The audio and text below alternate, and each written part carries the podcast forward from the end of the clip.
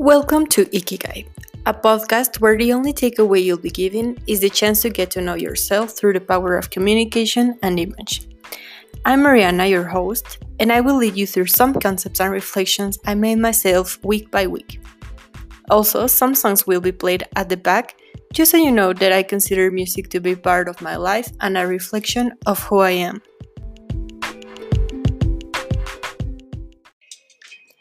Today's topic is consultant basics.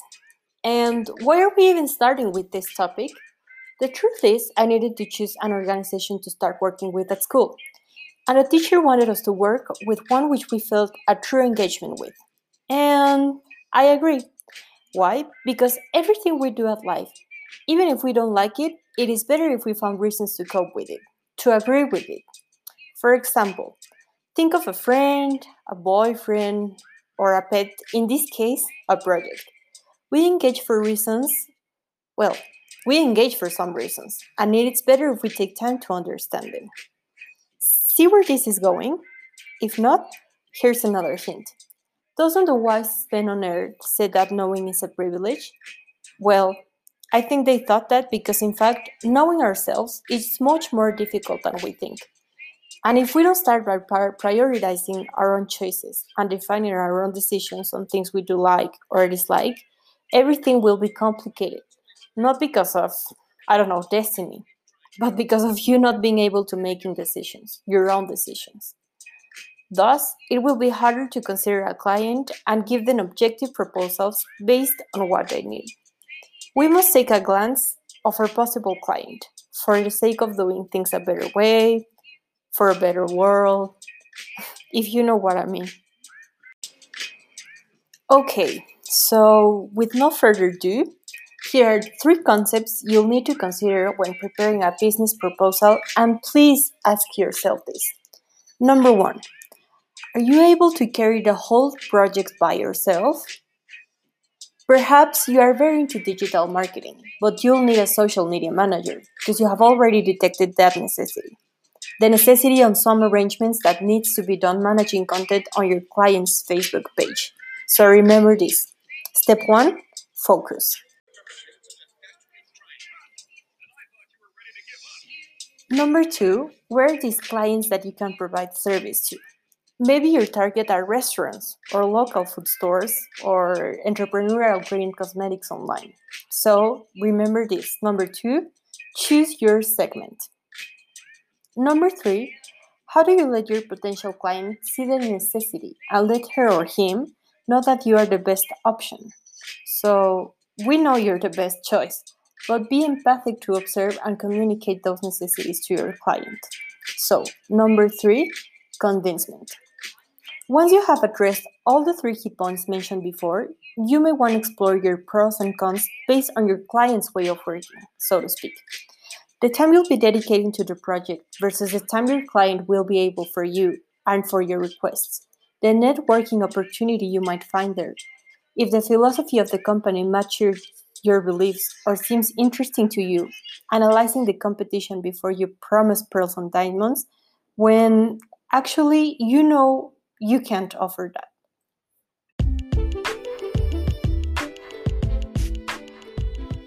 Did you like what you were hearing behind? This first song was called Four Walls and an Amplifier by Brock Berrigan. This next song is called Bamboo by Harvey Sutherland. Hope you enjoy.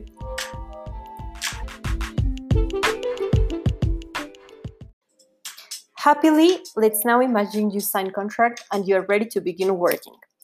Make sure you visualize your client's needs into what we call a problem map, which is basically a map where you visualize your client's needs.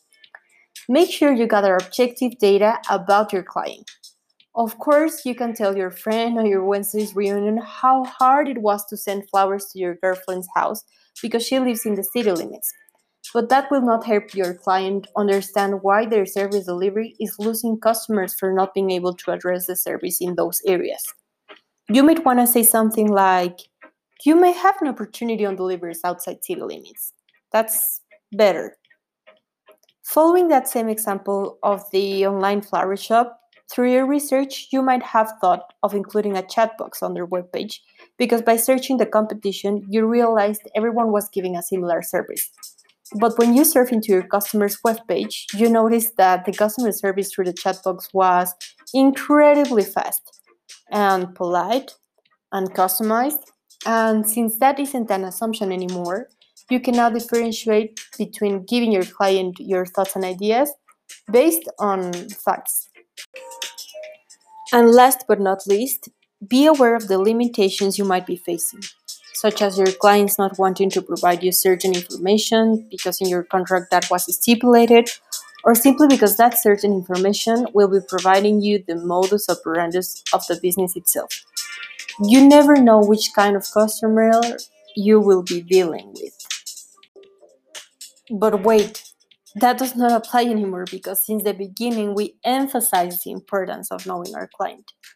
So um, you might want to consider and reflect all this information to succeed with your clients and hopefully to turn on your consultant's creativity side, whatever side of the brain that is.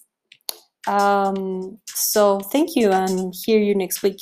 Uh, I just want to give you this late thought that I've been having, and is I think the key to understand the outsider world is understanding ourselves first.